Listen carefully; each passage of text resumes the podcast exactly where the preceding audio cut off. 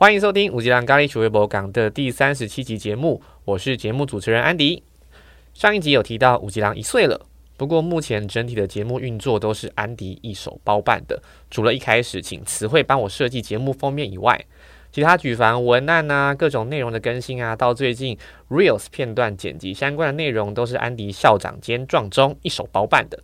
那这一切啊，我一定要特别感谢一个人，就是今天的来宾。如果没有他持续不断分享很多自媒体经营的干货，我肯定没有这个能力一个人包办这一切。让我们欢迎轻易丰盛学院的自媒体部门营运长小妞。Hello，大家好。Hello，小妞。那首先的话，请小妞帮我用三个身份标签介绍一下自己。啊，我目前呢就是自媒体的营运长，过去是小资族，那现在呢年收已经翻了四倍。最后呢，我是宁宁的妈妈。宁宁妈，对，对我宁宁超可爱的，真的。有一次晚上我去借住小妞家，然后宁宁就冷不防的往我身上爬，我就嗯，就吓到，但是。脸很可爱，但是因为没有预期嘛，有一点吓到。他很少会这么喜欢陌生人，真的假的？嗯，像我昨天就是他姑姑回来，从美国回来，对，他还大哭哎，真的假的？所以呢，他那天就是跑到安迪身上，我真的很惊讶。人帅真好，还好，那我就确认他的性向。OK OK，好啊。那首先的话，想要请问小牛，嗯，当初在进来。金一丰盛学院工作以前的状态啊，以及后续为什么会选择来到学院工作？嗯，我上一份工作是在外商公司上班，外商公司其实福利好，待遇也不错，甚至呢，我的工作是在一零一那边的。我听起来好像很梦幻。对，一零一的呃，大概八十楼。红币很好哎，一个发商的银行。那你看，你想想看哦，你通常要去一零一观景台，对不对？然后大概要四百五十块上去，所以我每天都现赚九百块。可是有我有职业伤害，你知道吗？就是呃，当我们人往高楼上升的时候，是不是会耳鸣？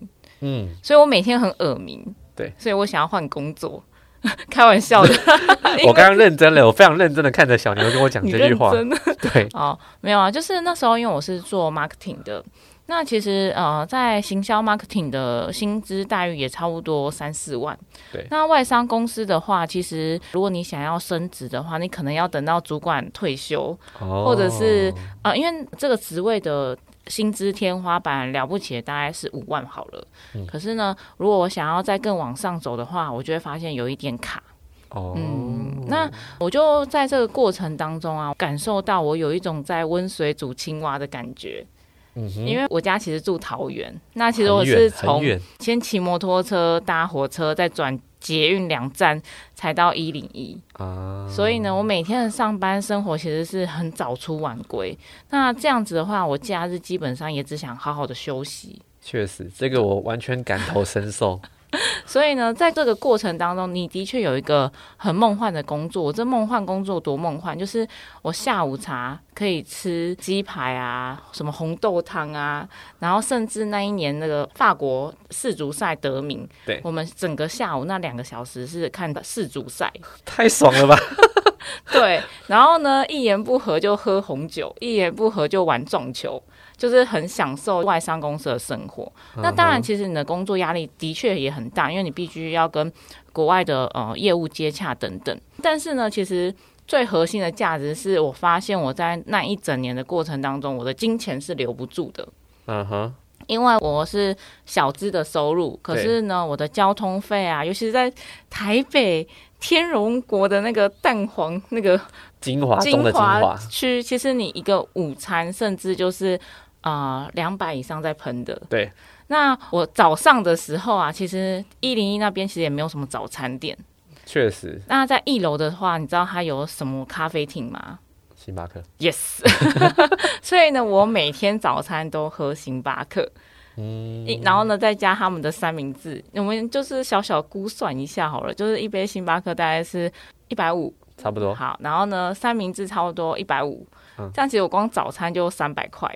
嗯，然后午餐再再多个两百。两三百。两三百，那其实我早餐就大概已经快一千了，好可怕哦！那这样子我不是一个月的薪水就拿来光吃上面了吗？真的哎，对，所以呢，我那时候也是非常标准的月光族，嗯，甚至呢，因为我就是这样每天买星巴克嘛，对，所以呢，我在一个月就获得星巴克金卡了。金卡一般都要怎么累积啊？金卡它其实是一点三十五元，对，好像大概是呃，我有点忘记它的那个点数，反正就是我就在一个月内就累积到了，反正就是非常的神速，对，神速的累积到，就知道花多少钱了。而且其实如果按照那个神速，我可以领好多张金卡，可是他只只提供一张金卡。太惊人！对，所以呢，在那个过程当中，我就发现，哎，我虽然拥有人人称羡的好工作，在大企业，可是我发现我的钱留不住，又是月光族，有一点就是外表很漂亮，可是内心很空虚跟匮乏。这种人现在应该很多吧？嗯，我不晓得，这是金字穷。呃，对对，金字穷，但因为以如果不是。本身住在台北，但是工作在台北人来看好了，那些必要开销省不了嘛，要么就是租金，然后跟吃东西，所以光就是有一些在地优势是，如果今天呃是台北人，然后住家里，你在工作上面的收入能够省下来的其他人租金的部分啊，或者是吃东西的部分啊，就可以多存很多钱嘞，差超多的，没错，真的是。为什么不是天龙人？对啊，所以呃，当下我其实人生蛮迷惘的，所以我那时候就会上网去看很多理财相关的资讯。嗯，那其实那时候大概三四年前，YouTube 也没有那么的盛行，对，很多的理财资讯也没有那么的流通，所以呢，我就会觉得自己好像是当时啊，因为我们是属于金融业嘛，所以有时候我就听到。一些消息，以为是好消息，可是其实是坏消息。然后我就在一个月内大概赔了快四十万。OK，简单来说就是人家讲那种报名牌之类的。对。哦，好可怕。对，就是这样子。所以我就发现我根本没有存到钱，我甚至还赔了我大概累积了两三年的积蓄。哦。所以我那时候其实蛮万念俱灰的。对。我觉得应该有不少人会跟我一样，就是很想要找一个。出口，可是你却一直在这个环境一直在绕圈圈。嗯嗯，那最后是因为我朋友就是有跟我介绍一个理财学院，对他们刚好缺人，我就跟那个老板聊一聊之后，非常果断的决定我要离开外商工作，嗯，然后选择这一家我现在待的理财单位。OK。嗯，好，就是题外话讲一下，就是我们前前面提过的轻易丰盛学院，也是没错。那时候为什么那么果断的离开呢？是因为我内心真的有一个声音，就是其实当你已经觉得好像路都走到尽头没有路的时候，然后我真的就决定要离开。嗯，那其实那时候是全家人都反对，因为我那时候要换工作的环境是一个四人公司。嗯，算是也是维新创公司。对，那个公司，他就是我先生，我家庭的人就说：“哎，那你那么好的是，呃，上市上柜的公司，为什么要选择离开？”对，一般人的确是觉得：“哎，你为什么要那么果断放弃好的工作？”那殊不知是因为我真的想要换一个环境，换一个心情啊。嗯，懂懂懂。那呃，所以呢，我就毅然决然的离职，然后呢，来到我现在工作的地方。OK，嗯，好，所以小牛当时候的话听起来就是，嗯，虽然有一点彷徨无助，但是也受够了，想说有一些新的开始这样子。对，嗯，那到学院的时候，那时候一开始是什么样的部门，或者说负责什么样的业务？应该这样讲。哦，这是最酷的。我的部门呢，就是什么东西都没有。哈，呃，那时候我们理财单位它就是一个新创的部门，叫自媒体部。对，然后他的目标呢，就是老师单纯就是想要做一个自媒体，让 YouTube 频道让大家能够更认识轻易丰盛学院。OK，所以呢，那时候我就哎开了一个账号，对，然后就开始这样子担任老师的剪辑手、企划，然后含社群，整个就是一条龙的服务。OK，所以那时候呃学院的 YouTube 频道现在大概已经快累积有五万的订阅。嗯哼。对，那真的就是从零到有的一个过程。但对于你来说，应该一方面是挑战，二方面是想要玩玩看那种感觉，对不对？呃，最有趣的来了，就是我们轻音风声有一个很著名的，就是天赋系统。对，那我一定也会测过这一套天赋系统，它可以就是知道你是属于什么样个性的人。对，然后你就可以在呃适当的地方，然后呢放大你的天赋才华。对，那刚好我就是属于发电机类的创作者，嗯，那刚好就是频道又是从零嘛，所以呢，我就是很会做发想，很会去做零到一的过程。对，嗯。OK，就天赋的角度来看，这是一个适合的工作。个人觉得，因为已经走投无路了，然后那刚好就是老师说你可以在家工作哦。然后呢，三天来台北，OK，然后其他你可以在家工作，因为你剪影片嘛，跟做企划，只要就是哎，我在跟你约个时间，然后拍片、开会、讨论事情。交代事情的时候就 OK 了，嗯，所以当下其实也没有，因为那时候还没有疫情，对，所以一般人更不懂什么叫做远距工作，真的，很多人都会觉得，哎，你在家很闲，其实一点都不闲，我常常剪一片剪到三更半夜，嗯哼，嗯，其实我大概可以理解远距离工作会面临什么样的状况，因为包含说你必须要非常自律，因为时间到事情就是要发生，没错，对啊，诶。那我记得之前小牛有提过，说刚开始在家工作的时候很不习惯嘛，因为所有的作息都要自己去帮自己做好排程。对，我记得好像忘记是什么一个契机点，后来也发现说你在做的事情其实跟老师的想法会有落差，所以后来你会比较常来学院。哦，对，因为那时候，因为我老板 Jamie 老师，他十九岁，他年薪就破五百万，对，然后三十岁就自由工作者。几年前他成立学院，然后认识天赋，一直运作到现在，所以他的理财思维是不断不断的要升的，不断更新一些内容。那我就是理财小白啊，零啊。那如果说我要做一个非常有内容的一个理财频道的话，我必须要跟老师的思维是一样的。对，所以呢，那时候我刚来学院，虽然表定是三天要到台北，但是其实我几乎五天都扒着老师不放，嗯，然后呢，不断的去听他的财商知识，然后听他的音频，嗯，所以呢，我其实在我那时候来学院的时候，其实我有房贷、信贷，OK，那我再来学院的一年的，完全就是。真的是蛮认真的，诚实面对自己的财务状况，或是自己的财商思维，对，好，还有自己的作息，因为我有拖延症嘛，或者是我就想要哎晚点再做，可是因为老师的速度是非常快了，非常的神速，所以呢，我也是在这个步调当中去调整自己，跟找到自己的一个定位跟方向。嗯，那所以我在不到一年的时间，我就把我的负债给还清了。哦。所以我觉得，哎，人真的是诚实的面对自己现阶段的财务状况。那接下来你一定要知道你现在的财务状况要做什么事，不然有些人会误会了，以为我负债我就应该要借更多钱去创业，或者是我要去借钱去杠杆把翻倍赚回来这样对，但也许你当下只要专心把钱还掉，就是你当下最好的选择。嗯，我也是在刚来的时候才理解到什么是赚钱、存钱跟翻倍。嗯嗯，对对，这是学院最核心，但是听起来非常简单的一些观念，但是要执行起来真的很不容易。对，那我也是在这几年的过程当中，哎，莫名其妙就开始有了。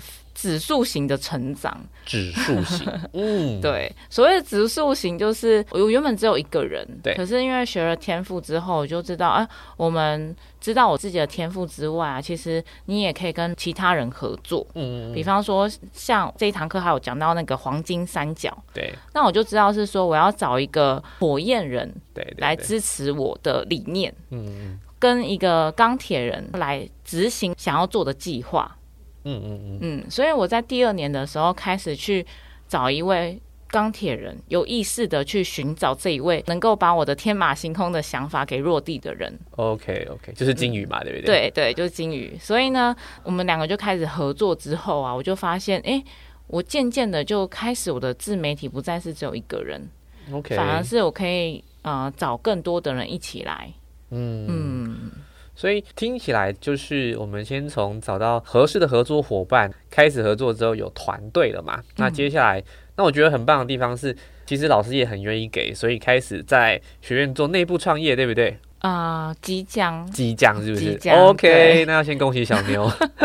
虽然我也不知道，具体它是怎么具体模对对对营运的模式会可是怎么样是？应该有被老师认证说，他说我越来越有老板思维，哦，我觉得哎、还蛮有趣的。因为一天到晚就跟着老板啊。对对对，对对 对对对，比方是说，像老师前阵子很常问我说，哎、为什么你愿意自己花钱，然后下广告？嗯，对，就是这件事情也不是老板说你要去做，对。一般人就会说员工是老板交代什么他就去做。或是。你给我多少资源，我做多少事情。对对对，可是这一个是因为我觉得他可以真正的去帮助学院，嗯哼。然后呢，我决定要来试试试看，，OK，然后老师就很惊讶说：“哎、你为什么要做这件事情？没有人叫你做。”可是我就说：“我就是想做，我想要让更多人知道天赋的好。嗯，对，很有趣哈。真的。然后好像因为这件事情，然后老师就觉得我越来越有那个老板思维。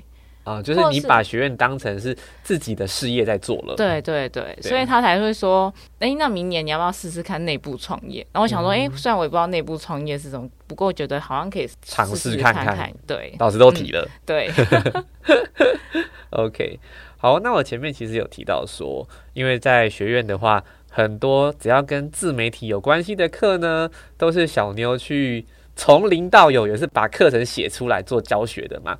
像目前的话，学院的自媒体乐园里面呢、有一些什么类型的项目？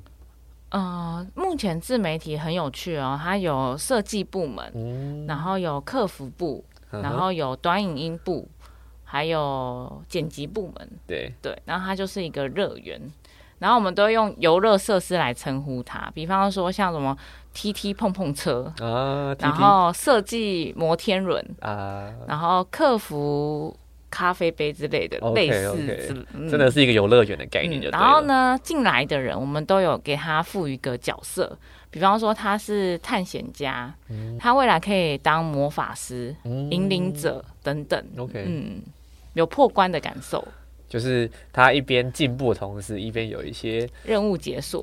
嗯听起来真的是真的是在玩游戏耶，对啊，他就是很发电机想的一个创作者乐园。真的。有一点就像我们轻易丰盛，嗯。但是他是自媒体的轻易丰盛。，OK，嗯，那我大概可以理解老师在提内部创业是什么意思了。OK，对，好，那小妞我比较好奇哦，像这一些技能来讲好了，是你嗯原本就会的，还是说一边做的过程当中一边去进修？惭愧的是，不是在大学学到的。哦尤其是剪辑。然后老师当时找我问我说：“哎、你会做影片吗？”我就先答应再说。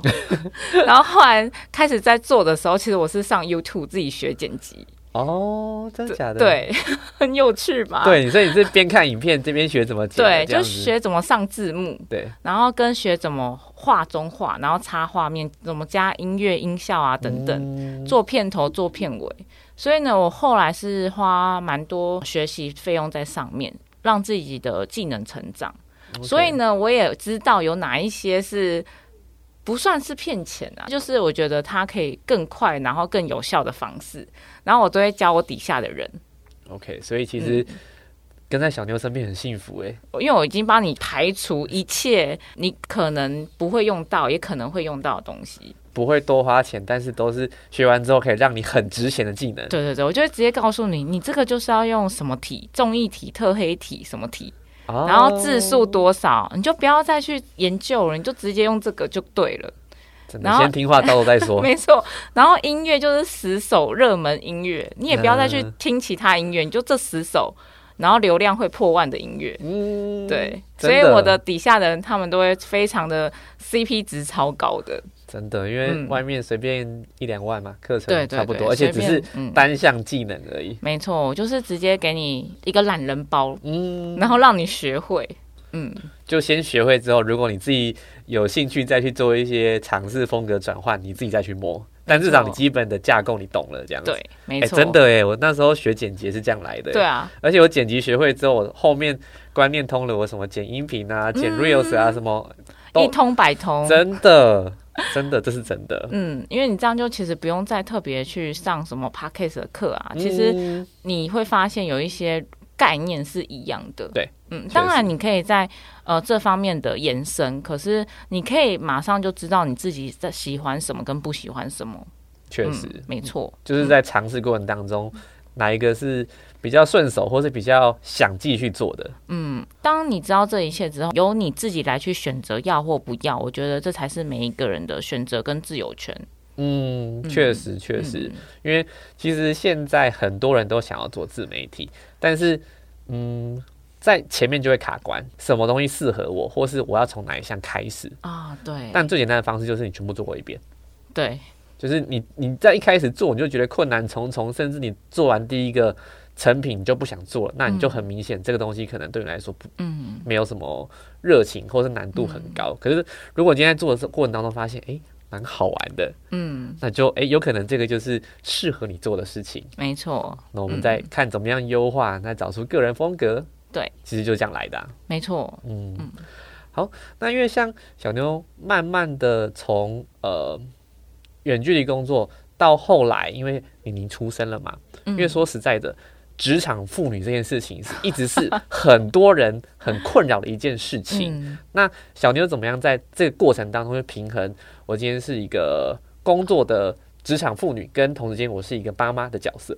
嗯，我觉得首先这也是我为什么这么喜欢天赋的原因，因为当你越了解自己的时候，你就知道你要怎么去做取舍。嗯哼，嗯，比方说像我那时候，因为这一切来的太快，因为刚还完钱嘛，就觉得哎、诶好像可以有小孩了。但我刚决定的那一刻的下一个月，我就发现我怀孕了，OK，所以我没有心理准备，我老板也没有心理准备，所以他就默默跟我说：“你自己想办法，要不然你就不要做。对我记得那时候你跟老师提的时候，他的回答很经典呢。”对对，我记得那时候好像是你跟老师提的说，老师就说呃我你问有没有育婴假，对不对？嗯嗯嗯。然后他他怎么回你忘记了？他说没有育婴假，你就只有一个月休假，就是生小孩坐月子那一段时间，对，你就要上班了。嗯哼嗯，然后做到你生小孩的那一天。，OK，嗯老师真的是启发型的，嗯嗯嗯嗯，所以就开始激发你去思考有什么出路。也有可能是那时候激起了我的那个创业魂吧，还是怎么样？反正他的原则就是他的频道不能断更。对，那我就往这方面去做未雨绸缪的规划。嗯。嗯，开始有小帮手们，对，就是因为我刚刚提了，我不是有一个自媒体乐园嘛，对对对，也是我在那一年去组建这个乐园，然后呢，也正式的把这个每一个乐园的游游乐设施取了一个名字。然后让它逐渐成型，而且并且有足够多的志工嗯可以协助到说，哎、大家都可以进来玩，慢慢的有一些技能上的养成，进而嗯，让他有能力去接案变现。没错。那我这边就是在快速补充我怎么去平衡家庭跟生活这件事情好了。就是其实你要先去分清楚什么是你工作时间跟你的私人时间。虽然我的工作是非常二十四小时的，可是其实我在这过程当中，比方说早上九点到晚上六点这一段，它就是我工作时间。对，所以呢，这个工作时间它是不能有任何人来去干扰到我的工作。比方说中午的时候，你的伴侣可能会问你说：“你吃饱了没啊？”跟你聊天什么的。可是我就没有这个时间，也就是说我在工作的这一段时间，它是非常的绝对领域，就是我会要全心全力投入的。对我是完全是每半个小时为一个基准点。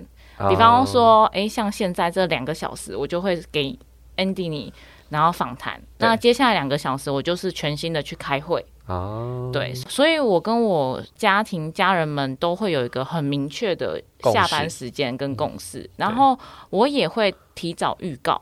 比方说，因为我们学院有很多活动，真的，有的很多六日都觉得被填满了。可嗯是其实如果你把它分开，仔细去算的话，你会发现其实你时间很多诶。比方说，呃，学院活动可能 maybe 到晚上六点，可是我晚上八点到十二点就是伴侣时间、哦，亲子时间、小孩时间。嗯，所以呢，我就会很在一个月之前，我就会跟先生沟通说，我下个月有几个半天可以陪你。啊，所以呢，他就知道他要怎么去跟我配合，然后他要怎么去呃协助我帮我照顾小孩或者是我们会去找保姆。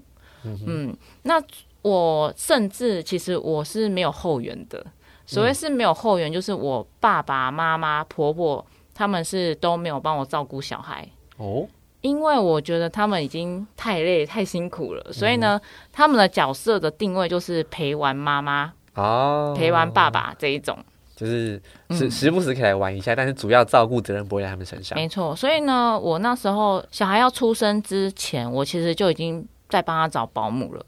OK，所以呢，小孩一出生之后，我就很清楚他几点到几点会在保姆家，然后几点的时候会有多少人照顾。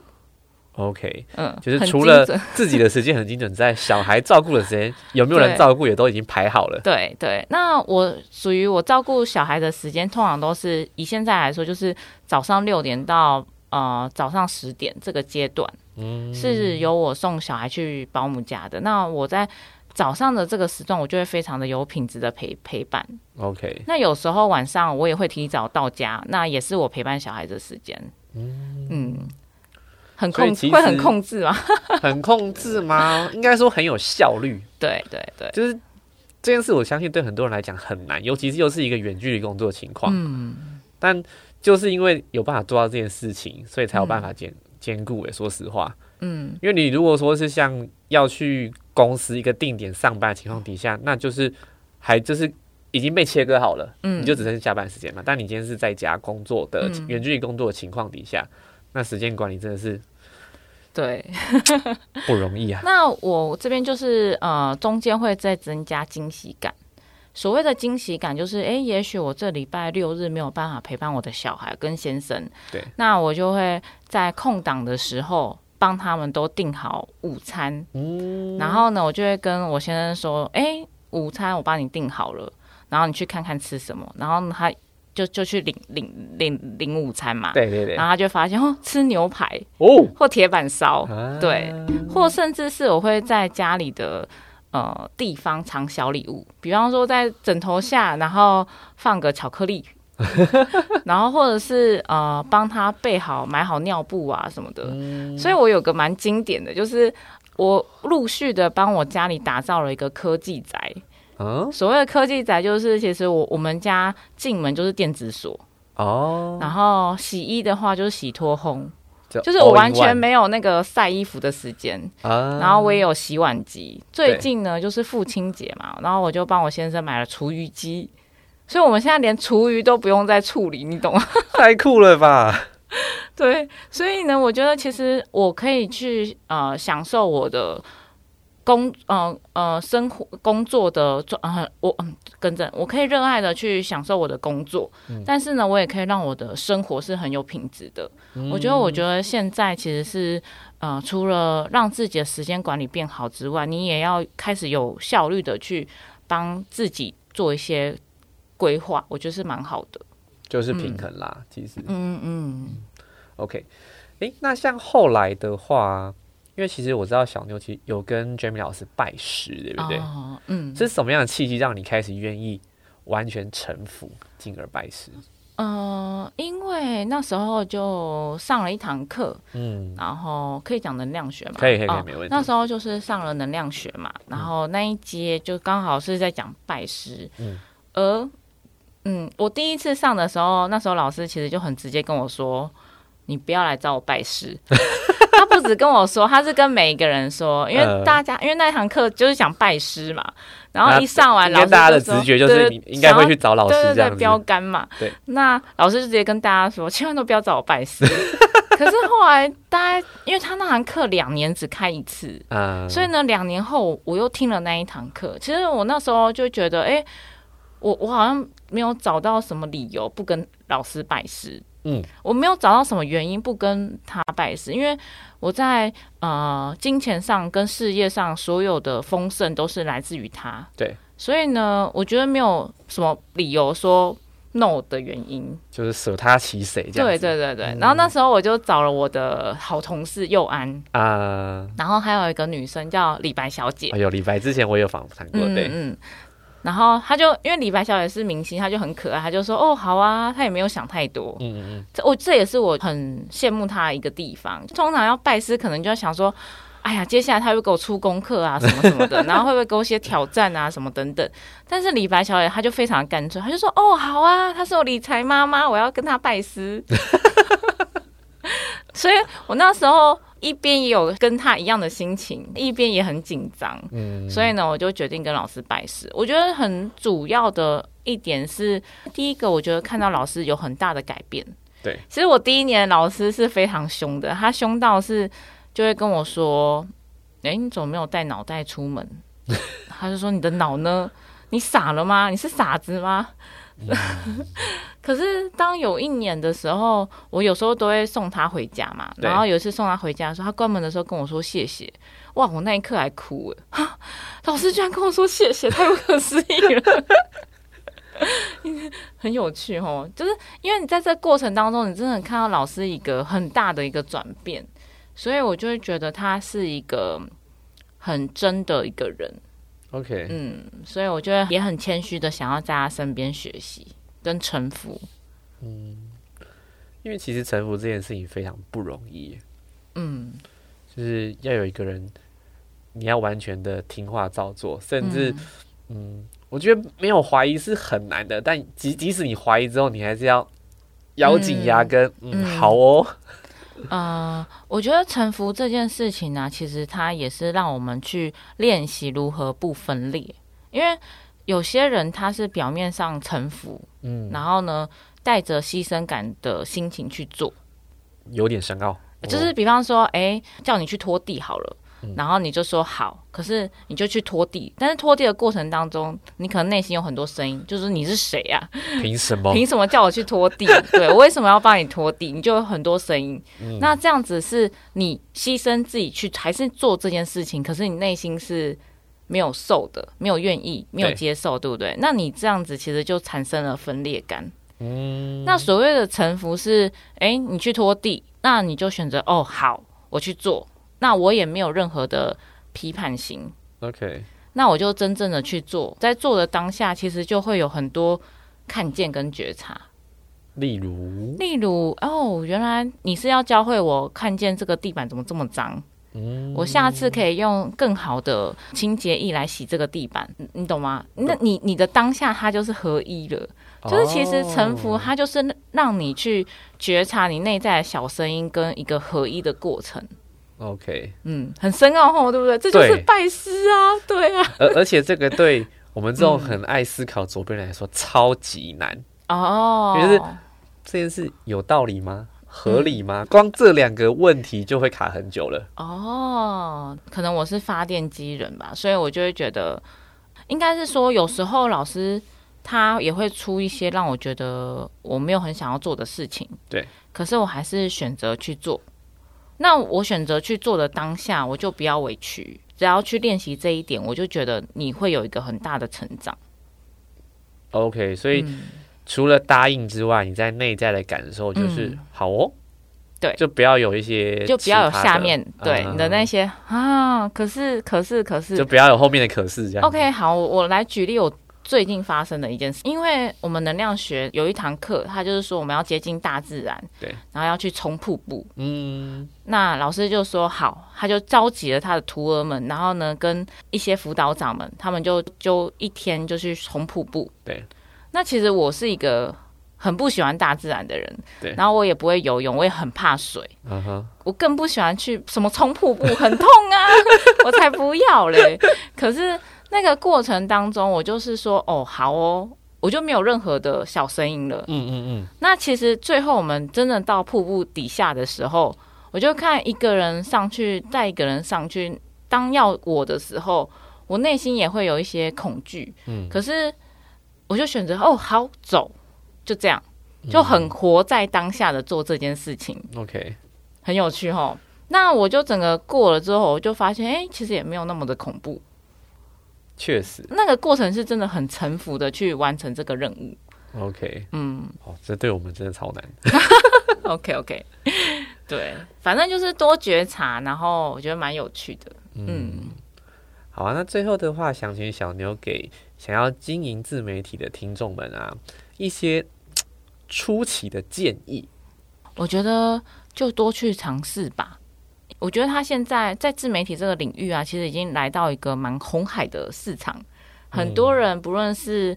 大企业家或是小型个人都想要踏入这个市场，对。那一般人就会想说，我到底是要选 Podcast 啊、YouTube 啊、IG、TikTok 啊，哪一个平台？甚至部落格，有太多平台可以选，甚至现在还有小红书。对，有听过小红书？有有有有有。那其实你就选择一个你最舒服的一个平台开始进行。嗯。那你当进行了，你每一天都要更新。哦，对，尤其在前期日更超重要的。对，不是说要你每天都要拍一支影片什么，但至少就是不要突然停止。嗯，因为人家在观察你。对，那其实很多系统的演算法也是这样。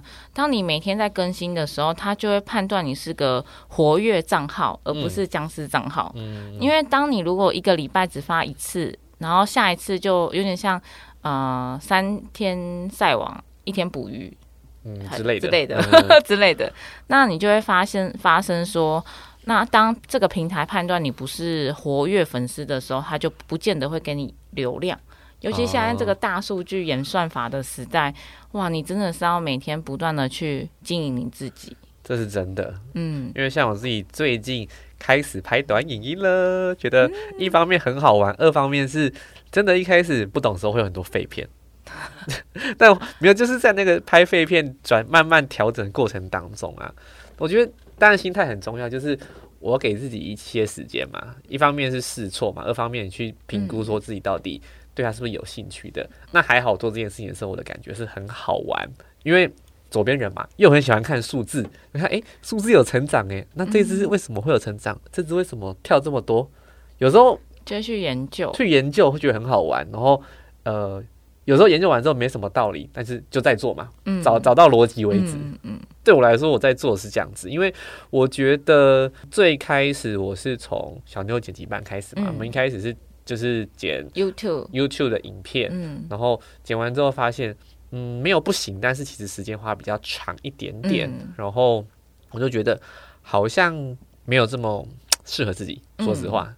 因为那是剪的过程嘛，还不包含拍的过程哦，拍才是大工程。这个我们有拍过影片就知道，你中间过程会发生多少事情，很很细很细。然后想说，哎，那如果不露脸，只有声音会不会比较简单？啊，对，对啊，所以就开始做 podcast 嘛。所以你真的是要在做的过程当中，才能知道你自己真正的问题是什么。嗯嗯，并且去评估说这个问题是我要去克服的，我要绕过它，还是我就换了。没错，嗯，那再来呢，就是呃，我觉得蛮重要，就是你的平台不要多。嗯，我大概可以理解，因为每个平台的属性不一样。对比，你可以都放，但是你不要都想要每一个都经营。就像 Andy，你也是 Podcast 经营一年之后，才慢慢的延伸在 IG 上面。对对，那是因为你确认好你站稳了 Podcast 这个步。然后再往下一步去做延伸，确实，因为我当初就是第一年做自媒体，想要太多，比方说 YouTube 啊、IG 啊、Podcast 啊，然后反正老师就跟我弄了一一轮之后，他就很生气的跟我说：“小妞，你就不能好好的把 YouTube 做好吗？” 他就说发电机就是想做的很多，可是都不聚焦。你现在走的就是这一个步，然后就说：“哎。”一语真的是打醒我，那我后来就完全的很认真的做 YouTube 这一步，然后就开始去找 YouTube 的成功范例去模仿，然后去邀请好业呀一些呃知名的理财的 YouTuber，嗯，那再来才去延伸，第二年才做 IG，嗯，一直到现在才做短影音，对对对，然后四年后才开始想说，哎，那我们来学学看打广告好了，OK，这个纯粹是我自己想。对，很有趣吧？就你每一年给自己一个小目标挑战，嗯，不要贪，真的，嗯，这个我非常有感，尤其是很多想要做自媒体的人，就是想透过自媒体的经营，帮自己赢回一些时间。但这个过程当中，因为在前期很多时候是连收益都没有情况底下，那你要多花时间做这件事情，真的很煎熬哎，真的，你会有很多心路历程，对，或者是真的。不小心就把自己逼死了。哦，对，然后就放弃了。真的，这种人很多。真的，就是在这个过程里面，第一找到自己喜欢的嘛，那第二就是你先把你喜欢的做到一定的程度规模之后，再思考下一步。没错。对，嗯，一步一步来啊。没错，没错，就是这样。还是非常谢谢小牛教我这些，好感动哦！突然，真的是不是？嗯嗯，好哦。那小牛最后有什么其他想跟听众朋友分享的地方吗？我会蛮鼓励大家，还是要努力去找到自己的热情所在，因为它是可以让你呃持续源源不绝的很多的动力。嗯嗯，我如果要分享的话是这个，确实，但很多人在找的过程当中就。迷失吗？迷失，我觉得一定会，但比较尴尬，有些会被消磨掉。